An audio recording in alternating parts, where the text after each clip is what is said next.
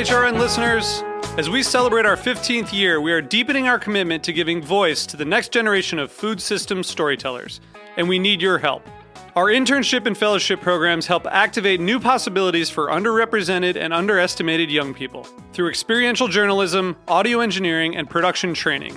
Through these unique programs, HRN helps food equity stewards build essential workforce readiness skills that expand their potential and foster economic mobility.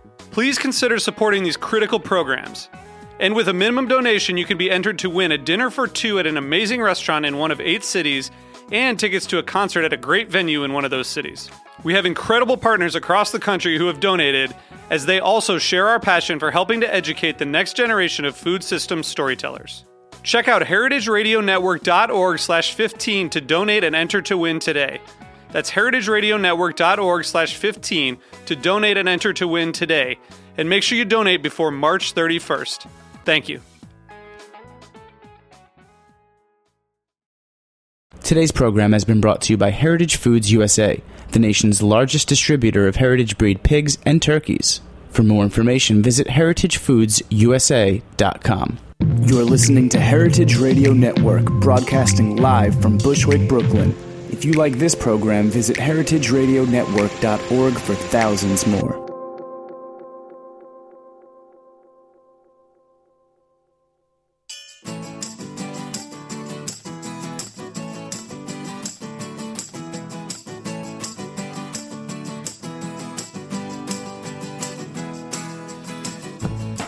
Good morning. You're listening to In the Drink on heritageradionetwork.org. I'm your host, Joe Campanelli, and today we have Shelly Lindgren on the show. Uh, in, a, in an industry just chock full of amazing, wonderful, hospitable, nice, passionate people, Shelly Lindgren uh, is one of the most uh, in all of those categories. uh, uh, Shelly, welcome on the show. Hi, Joey. Hi. How's it going? It's going great here in New York. How are you doing? Good. I'm in Italy, where we that's where we met that one time, and so I'm. It's four o'clock in the afternoon. About ready to have. Well, I've already had wine today because I'm in Italy. So. Yeah, that's that's the uh, the biggest uh, difference about Italy and, and New York. If if in New York or uh, in the states in general, if you have wine at lunch, it's like, whoa, that person is really, you know, taking it easy. But in Italy, if you don't have wine at lunch, everyone's asking, are you okay? Are you, are you pregnant? Are you sick? Like, why, why aren't you having wine at lunch? Oh, absolutely. They understand hospitality here. I mean, it's just off the charts. And it's always so good because our focus in the restaurants in San Francisco uh, of hospitality, but also the wine and the history. And so when I get over here, I'm just like, I get recharged and I'm able to bring that back with me. Yes, and, And I, I've been, I'm, I'm here with um, one of the great sparkling wines of the world, Bellavista, and they also have Contadi Castaldi. So I've been drinking. That's what I've been drinking since I've been here. a So couple you're- days. You're up in Lombardia. in Not a bad life right now. Not too bad at all. Um, so I didn't mention it at the top, but, but Shelly is the wine director and owner of A16 and SPQR. It's actually two A16s now. Um, and the author or co-author of A16 Food and Wine and SPQR Food and Wine. Uh, James Beard nominated uh, for Best Wine Service in the country four times, and uh, a, a recipient of uh, Michelin stars for SPQR. Uh, truly, I mean, what you know, someone's at the top of the industry. I'm, I'm so excited, and and uh, someone I look at as, as a good friend as well.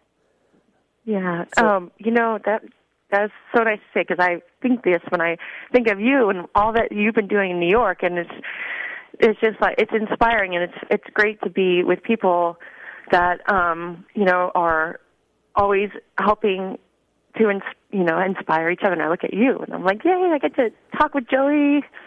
So um, thank you for having me on. So, Shelly, what brings you to Italy right now? Is it to uh, particularly to visit this uh, Franciacorta region, and, and what, what's it like up there? By the way, I've, I've never I've been to Lombardia, but never to Franciacorta. Well, I'm sort of making my journey. They have a, an estate in Maremma, and um, this is sort of an up and coming region in south of Tuscany, and uh, just south of Bolgheri. And um, so I flew into Rome, and I'm I'm with um, some friends from the U.S. that are um, working with the wines, and I'm I'm eventually in a couple of days making my way over to Verona for the biggest wine show of the year in Italy. And I don't come to it every year like a lot of wine professionals in the Italian in the wine industry do in the U.S. I just it's it's hard to make the trip um, with everything, and I'm also a mother. So, um, but this year I just I, every year I keep saying I'm going next year, I'm going next year, and so I'm here. I'm going to go. Well, so tell us about Vinitaly. That's uh, I have never I've never been. I've always been a little intimidated by it. oh, I wish you were coming. It's um so I have a strategy. It's it's it feels like it's like nine football fields big. Every almost every producer of, of um, Italy is there practically. Every region is represented because wine's made in every corner of Italy, and um, you just have to. You can only at your best put a small dent into it. Um, this this year I was hoping to focus on the south of Italy. So um, I literally will beeline for small regions like Molise, Calabria, and then go to larger producer regions like uh, Puglia and Sicily and, Camp- and then Campania, and um, just see what's happening. Um, be in touch with a lot of the producers face to face. Sit down with them, talk with them about their wines, and um, and there's also this is new to me. There's a lot of satellite tastings that are focusing on the way they farm. Mm-hmm. Um, Alois Lageder does Summa, which is a green tasting. They do in, inside of in Italy. There's Vivit, it's all natural wines, and then there's Vini Veri. It's also natural wines. There's Villa Favorita. It's outside the the event, the Vinitaly event. But um, there's just a lot of focus on certain philosophies of making wine that's kind of taking a wave of excitement and um, in, in wine production. So there's just a there's just a lot of wine, and so I'll I'll arrive. Um, I'll be going with my friend Cinzia, who makes a prosecco called La Vigna di Alice. It's absolutely fantastic, and we're gonna um, you know drive over about 7:30 in the morning, and uh, about 4:30 I'll wrap up, and then I'll, I'll go to an event. Um, almost every day or meet up with somebody so it's like morning, noon, and night tasting, drink. So you're drinking all day, but you have to be professional about it. It took me years to learn how to spit. It really did, because um, I remember first going to tastings and, and like I couldn't, I, I couldn't taste hundreds and hundreds of wines without feeling like I got drunk. And um oh, yeah, and, you, you, you know, have to really spit. About that's it. what but, that's what I've um, learned. Once I once I learned how to spit correctly, then you can just you can do it.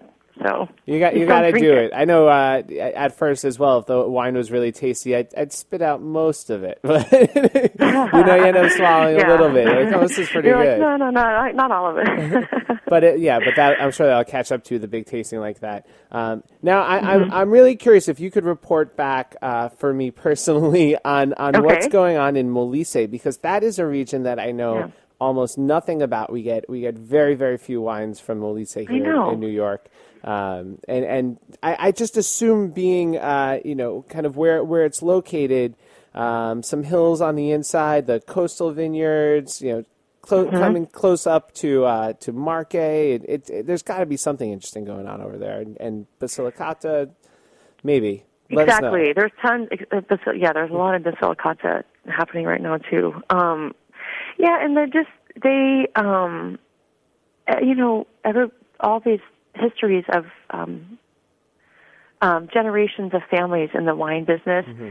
But you know, really, it's been since World War II that a lot of the quality has slowly been ramping up, and right now it's like a golden age for Italy because um, you can drink great wine all over Italy, and that even like 20, 30 years ago, you couldn't you couldn't say that.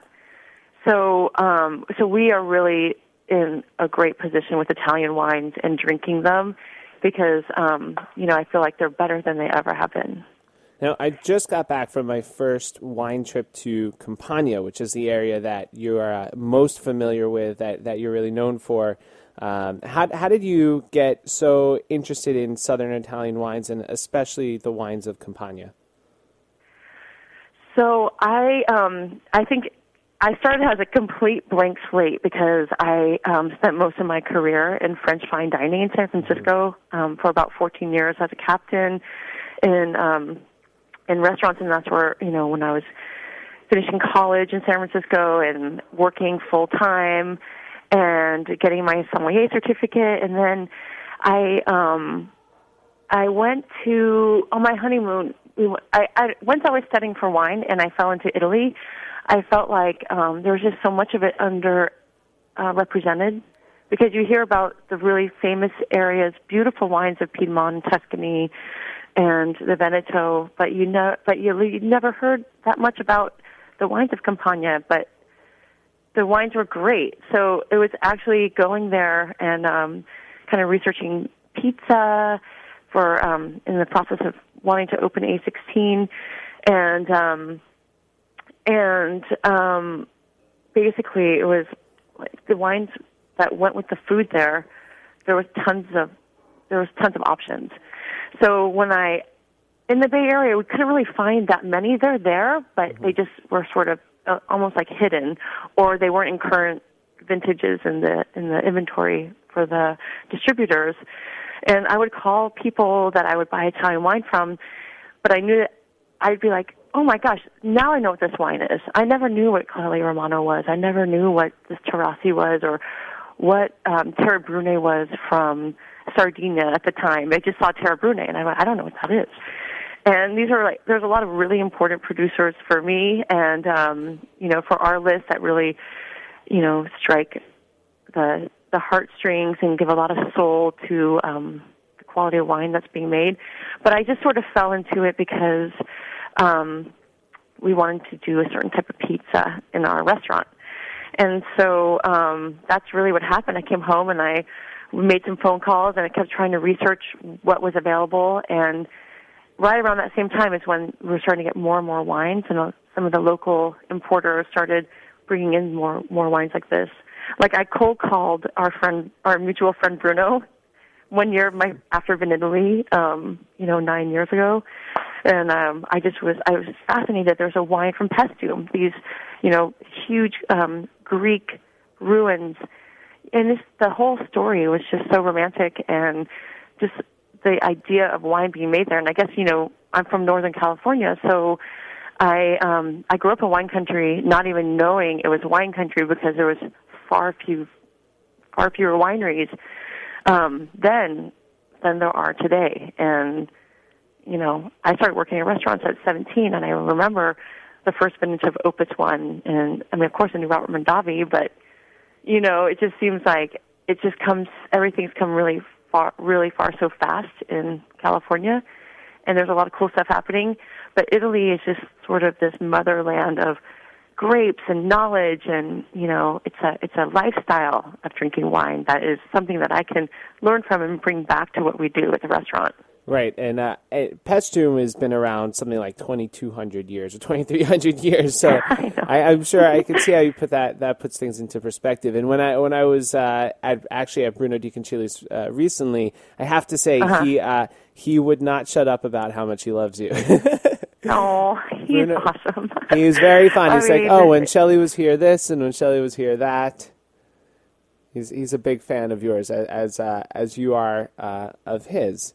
Um, so, uh-huh. who are some of the other producers that uh, will will kind of always be on, on your list? I know you're you're you have you're a fan of so many different wines, um, but who are some of the like kind of core producers, and maybe you consider them friends, and and, and why? Mm-hmm. Um, I have at Pietracupa is uh, Sabino Loffredo, and he is an excellent um, uh, winemaker. Everything he makes is fantastic, but his, his, he's known for his whites, his Greco di Tufo and Fiano di Avellino, as well as Clairlay Romano, Fiano di Avellino, and um, from Campania, I would say um, there's wines.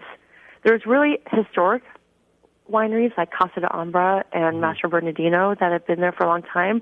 But right now, what's really um, exciting is finding the smaller uh, wineries. Like um, there's a new one, new wines from um, right around Vesuvius, like Campi Flegrei. They have these really um, crisp, dry Falanghinas um, from La Sibilla. There's there's another new one that is just gonna they only send over like eight cases. But if I was gonna pick a couple producers, I would say Villa Dora from um, the Lacryma Christi, which is a wine that used to be, you know, you drink it by the quantity and not the quality, and they've really focused on quality. Um, there's there's wines like um, Vestini Campagnano and um, outside of Caserta that are doing important grapes like Pallagrello Bianco. I'm really into Cesanese right now. I'm going to Lazio, but um, Cesanese is sort of going with so many different types of food. It's really fun to recommend. And um, there's a um, gentleman named Dam- Damiano Cioli, and he's making a Cesanese, which is the grape of the red grape out from right outside of Rome, and um, it's just a fantastic grape. Yeah, I'm convinced it's a matter of time before before Lazio starts showing us some really really great wines with, with consistency. They have uh, uh, uh, the volcanic soils, hillside vineyards, uh, long history of winemaking, uh, somewhat sophist- you know sophisticated, potentially international wine drinking uh, urban center. It seems like, come on, Lazio, it's your time.